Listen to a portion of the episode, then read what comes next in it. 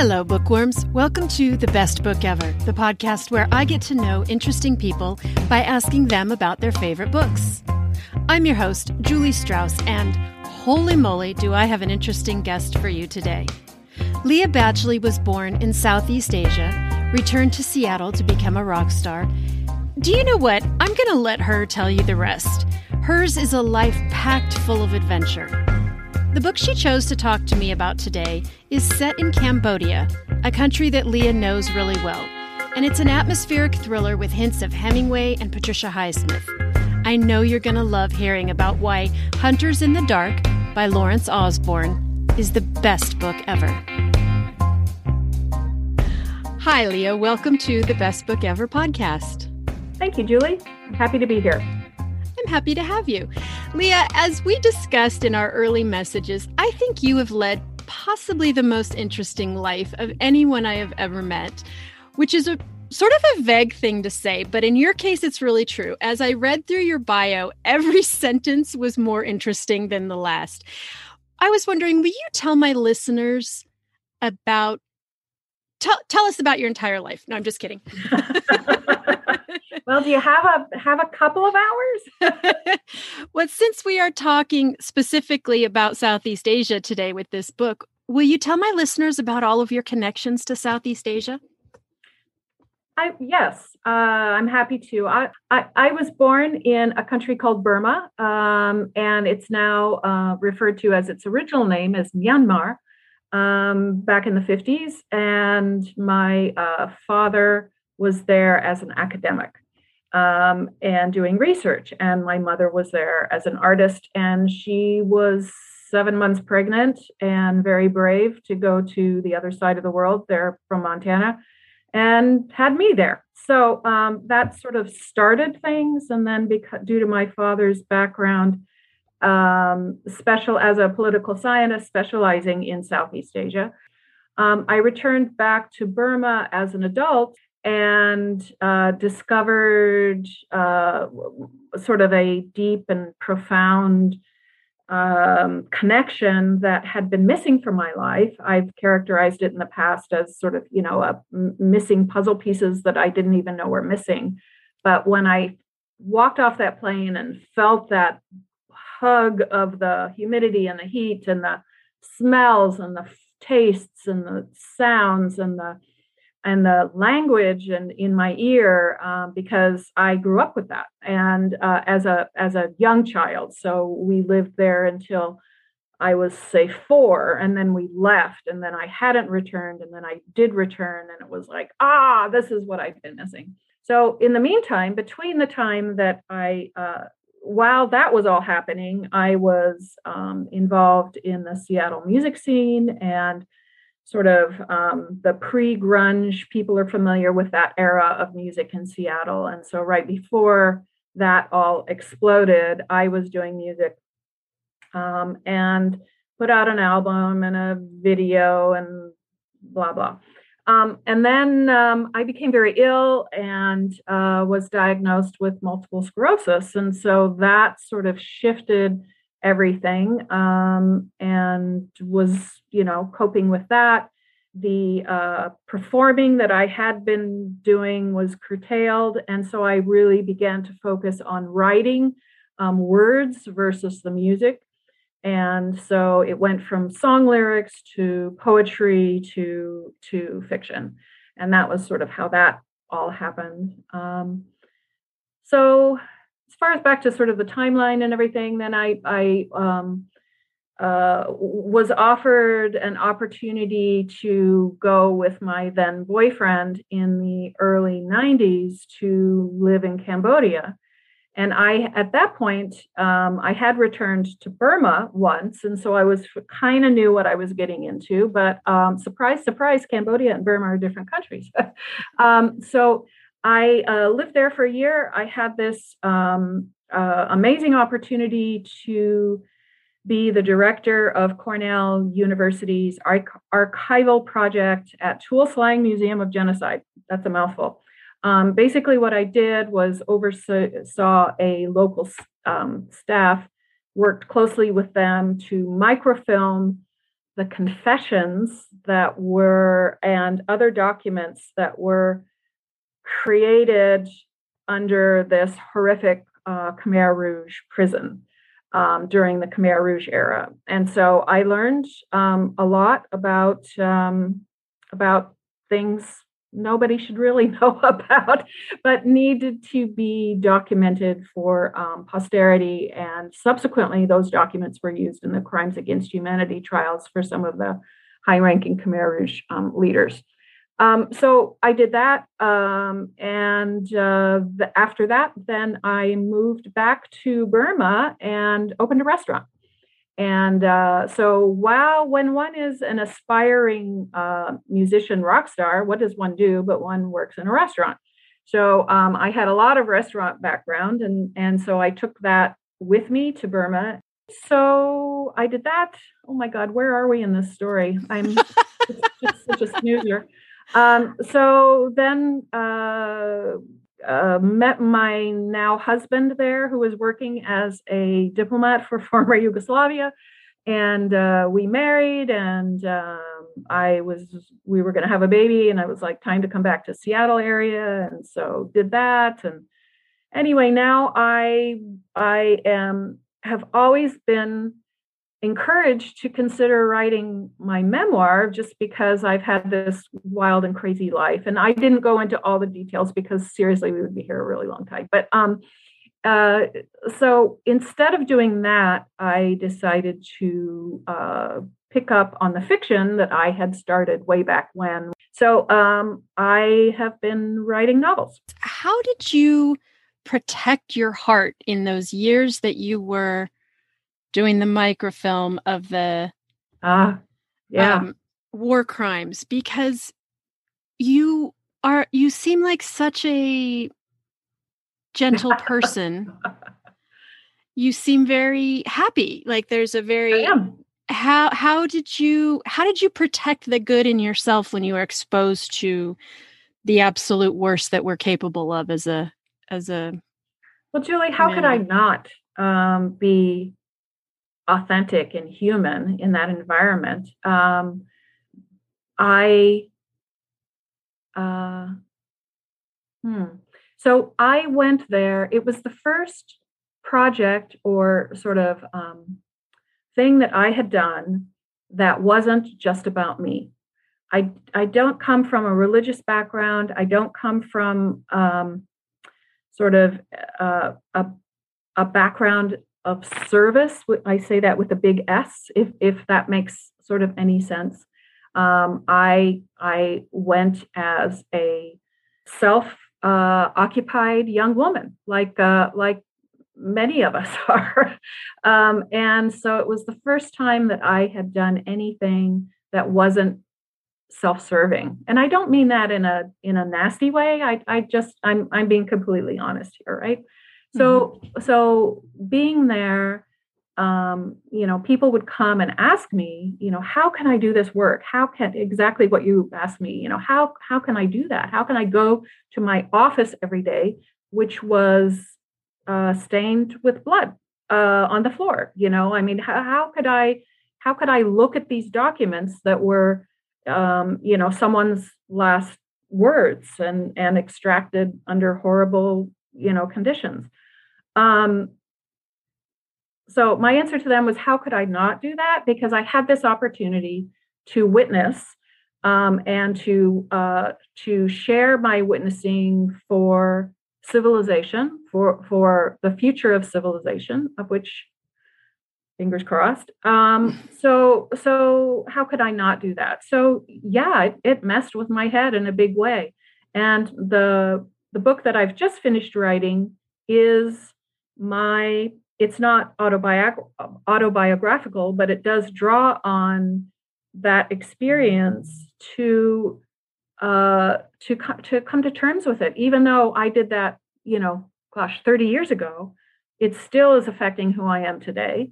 Um, and so I wrote the novel to just to just sort of figure out how do I feel about it, you know, and and how um, you know what is evil and and i basically came to the conclusion that to to know evil, we just have to look in the darn mirror because any human being is capable of evil under the right or wrong set of circumstances.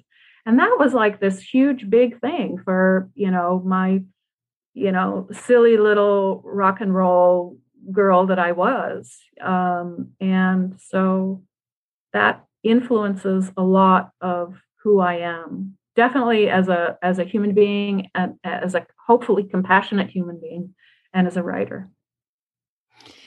It's really fascinating to me that you went from that job to a restaurant that you turned around because I'm always interested in how food is sometimes the only source of comfort. It's always my instinct. I always feel like when someone's going through something terrible, I can't, I cannot fix this. Can I bring you dinner?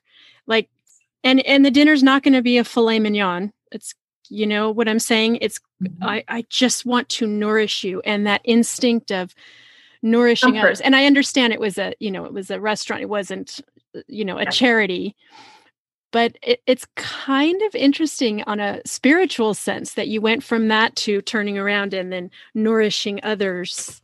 You know i'd never really considered that that connection in that way but yeah it's it's uh it's uh i'll have to ponder that. Thank you for for that sort of insight.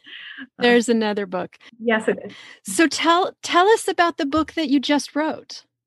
So the one that i just wrote is called the foreigner's confession um, surprise, surprise, Confessions in the Word uh, in the title. Um, it's uh, my husband uh, uh is from uh, what is now Serbia, and he learned about uh, and and did some writing about a um, a celebrity from this the capital of Belgrade um, from the 50s, this really interesting woman who um, inspired novels written about her and uh, she became uh, involved with, um, married, and had children with a uh, Cambodian royal. So um, one of the princes. And this is all in real life. And because he knew my background with Cambodia, we we all we always just sort of speculated, uh, you know, what happened to her because they don't know. She went back to Cambodia during the 70s and disappeared. She and her her children disappeared. So, so I took that sort of real thing uh, um, and and sort of opened that up and uh, um, speculated that she became a prisoner at this prison where I had done my research. So, so her point of view is is one of two main um, point of views, um, and it is her actual, well, not her actual, not her real, but in my book, her real confession that she is writing to explain her commitment to wanting to to using communism to make the world better and how she just she and the other you know communists of that time got it so very wrong. And and what that an exploration of, of that you know of, of putting heart into you know we as an americans we we generally don't think of of communism as as necessarily a good thing quote unquote. Um, so so exploring that. So that's that's one sort of timeline perspective set in 1977 and then the american um, woman protagonist is set in 1993 when the united nations um, went to cambodia to ensure free and fair so-called free and fair elections and that was that's the era when i lived there. And so though this character is not um, based on me i actually wrote myself in as the director you know but in a as a secondary uh, character. But the main protagonist is this american woman who has had this horrific car accident that kills her husband her unborn child and leaves her with an amputation. And so this woman goes to cambodia to help uh, landmine victims. And whilst there, she sees a painting of this Yugoslav woman. And there's this weird sort of time overlapping where she, why does she look like this Western woman who was tortured and killed in a Cambodian Khmer Rouge interrogation center in the 70s, and here she is in the 90s, and what's going on? And so their their lives twist and intertwine. And it actually ends, it's a happy story, even though oh, none of that was happy. but happy, happy is subjective, right? I cannot wait to read this. A dual timeline historical fiction is my absolute sweet spot when it comes to reading. Tell me about your reading life. How did you become so interested in and I usually ask people how they become readers, but for you, you're interested in words in so many different iterations with your songwriting and your lyric writing. Well, um, as far as reading, I mean, I, I have a marvelous memory of being maybe you know, we traveled around a lot, um, and uh, I was not, I was always the weird girl, and so uh, libraries and librarians were were my my safe place. And I will never forget um, sitting on the floor and crying. And I must have been the second grade or third grade, and this librarian woman handing me the mixed up files of Mrs. Basil Basil Roth. Frankweiler. Yes, and and and so that was my first sort of memory of a book um, that sort of stayed with me, even though I can't remember how to pronounce it. So thank you for that.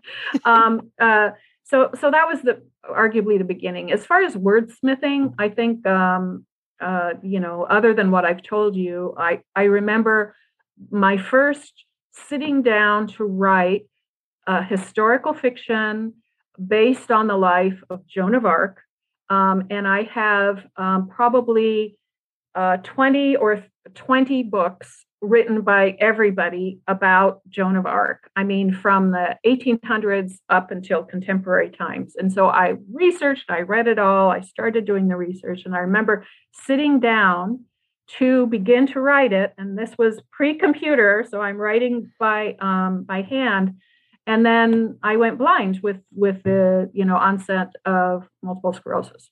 So um, so oh I couldn't do it. So that stopped that. Um, but then I recovered, and and um, though I you know all of us you know who who experience multiple sclerosis, it's all every day is is is a new day.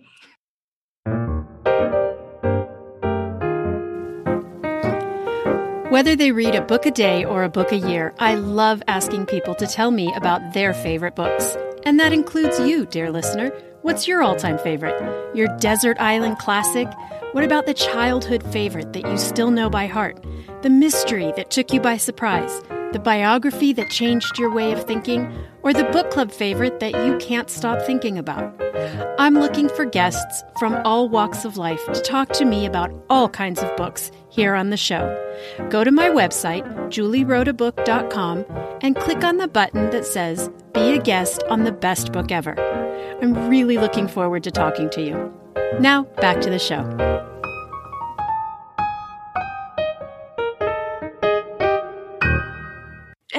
You come across this book that we're talking about today, Hunters in the Dark by Lawrence Osborne? I love libraries. Um, and I think I was just searching on my local library's search engine for books set in Southeast Asia or books set in Cambodia because I was at that time writing this book set in Cambodia. And I think that his name came up. So, Hunters in the Dark was written in, in 2015.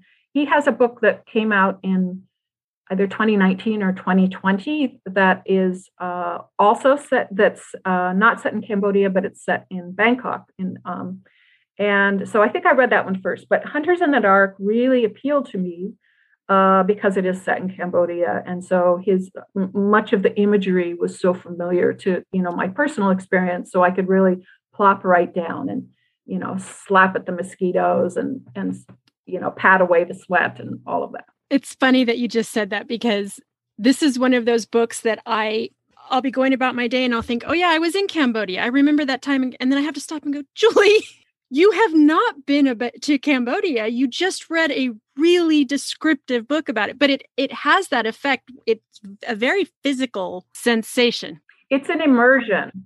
Mm-hmm. It's an mm-hmm. immersion to read that book. it, isn't that what is so magic about fiction? It is magic. Uh, can you tell my listeners what this book is about, Hunters in the Dark? Well, super briefly, it's um, it's set in uh, it's not historic um, and it's it's um, not exactly contemporary, but but close. Um, the you know a lot of people know Cambodia because of the Pol Pot you know horror and uh, and and the the um, proximity of Cambodia to Vietnam during the Vietnam War, and and so this this doesn't have that um, geopolitical sort of backdrop that many books set in in in the region often have. This is this is a story of a young man um, who uh, is lives a very he's British. He lives uh, he's a school teacher. He has a really sort of dreary life, but he's not at all um, ambitious or um, wanting to change anything in particular other than the location of where he's at.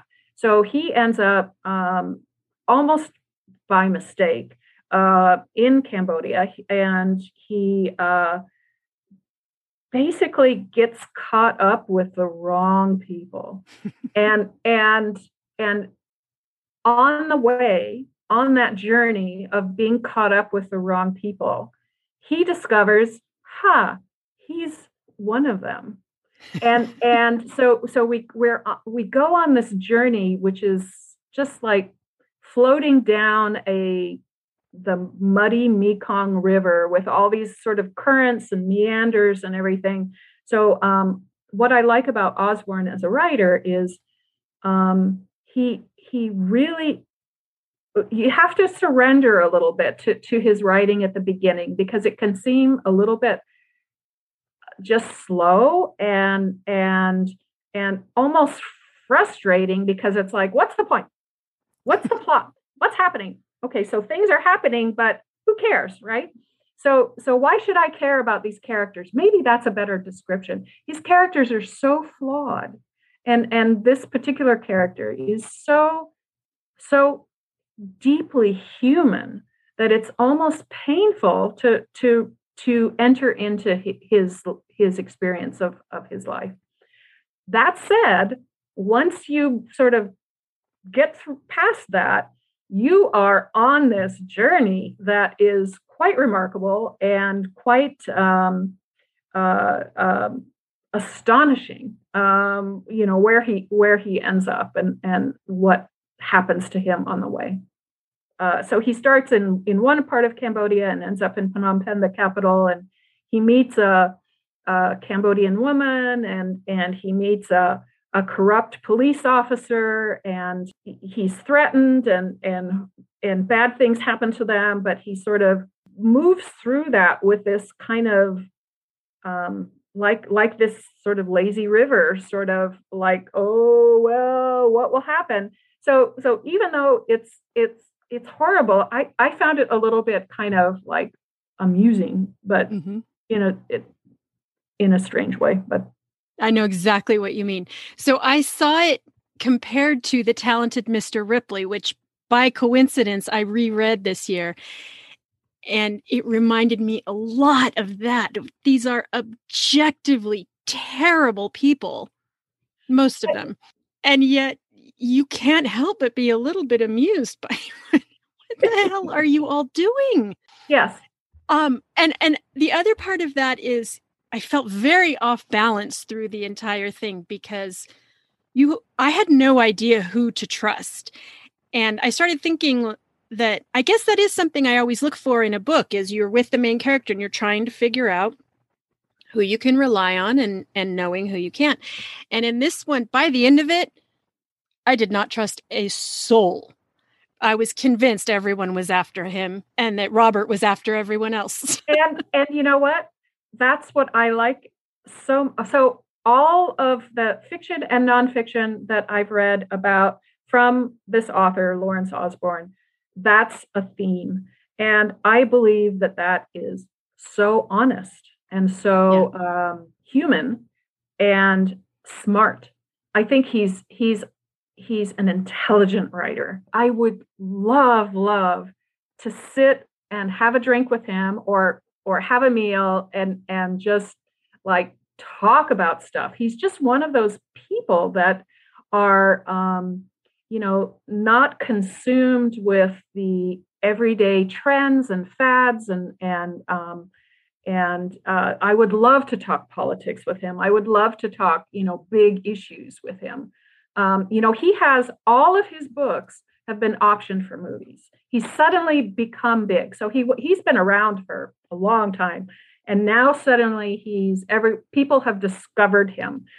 I had never heard of him before you recommended this book and it was really fun to go on a deep dive of his work um, in the past week because he almost seems like he's from another age like this sort of Hemingway-esque manly yes. man, hard yes. drinking, yes, traveling everywhere you know he wrote he wrote a travelogue book traveling through muslim countries where to find a drink in a muslim country. It's called uh the wet and the dry i think? Yes yes or the dry and the wet something dry like and the wet yeah. yeah. So a guy of you know handmade shoes and and tailored linen suits and and you know he he has been compared to graham greene from you know uh, a different generation.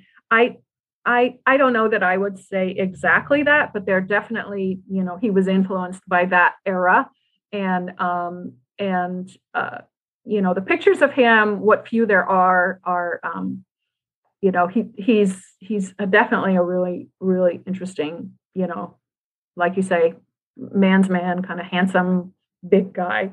Why he lives in Bangkok? Well, a lot of those guys do end up living in Bangkok, whether you know he's married or anything, I don't know. But anyway.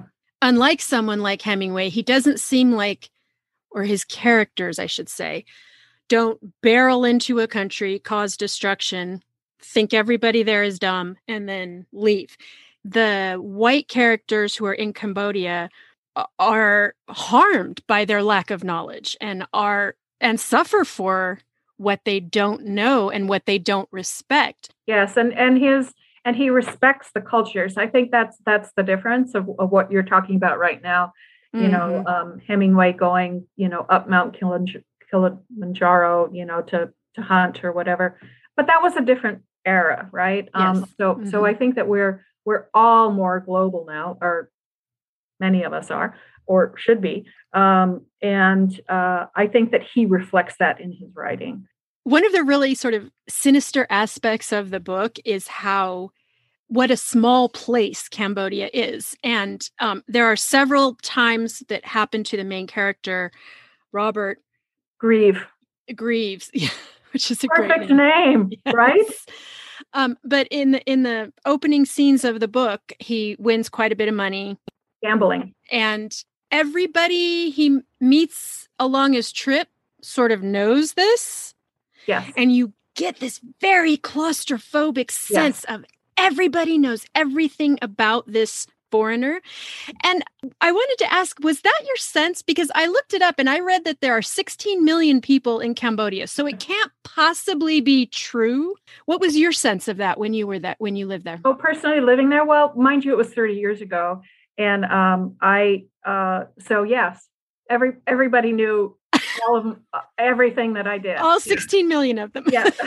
Well, there there were only you know maybe seven or eight million then. Okay. I, I mean, so there's been this in, in, Cambodia this huge you know population explosion after the after the civil war. I I think that uh, for the purposes of Osborne's books, he uses that and and expands on it and amplifies it for exactly the purpose that you mentioned, which is this claustrophobic sort of oppression. So, mm-hmm. so he, you know, he creates this thick tapestry of of you know physical environment, but the physical environment reflects the the in, interiority of his characters, and and there is this um, uh, you know claustrophobia for for sure.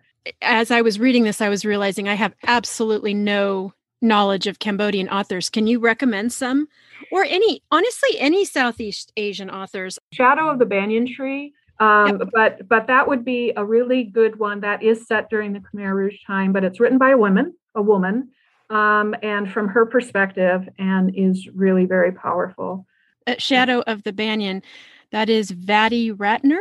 Yes. This looks lovely. That's a that's a marvelous, marvelous.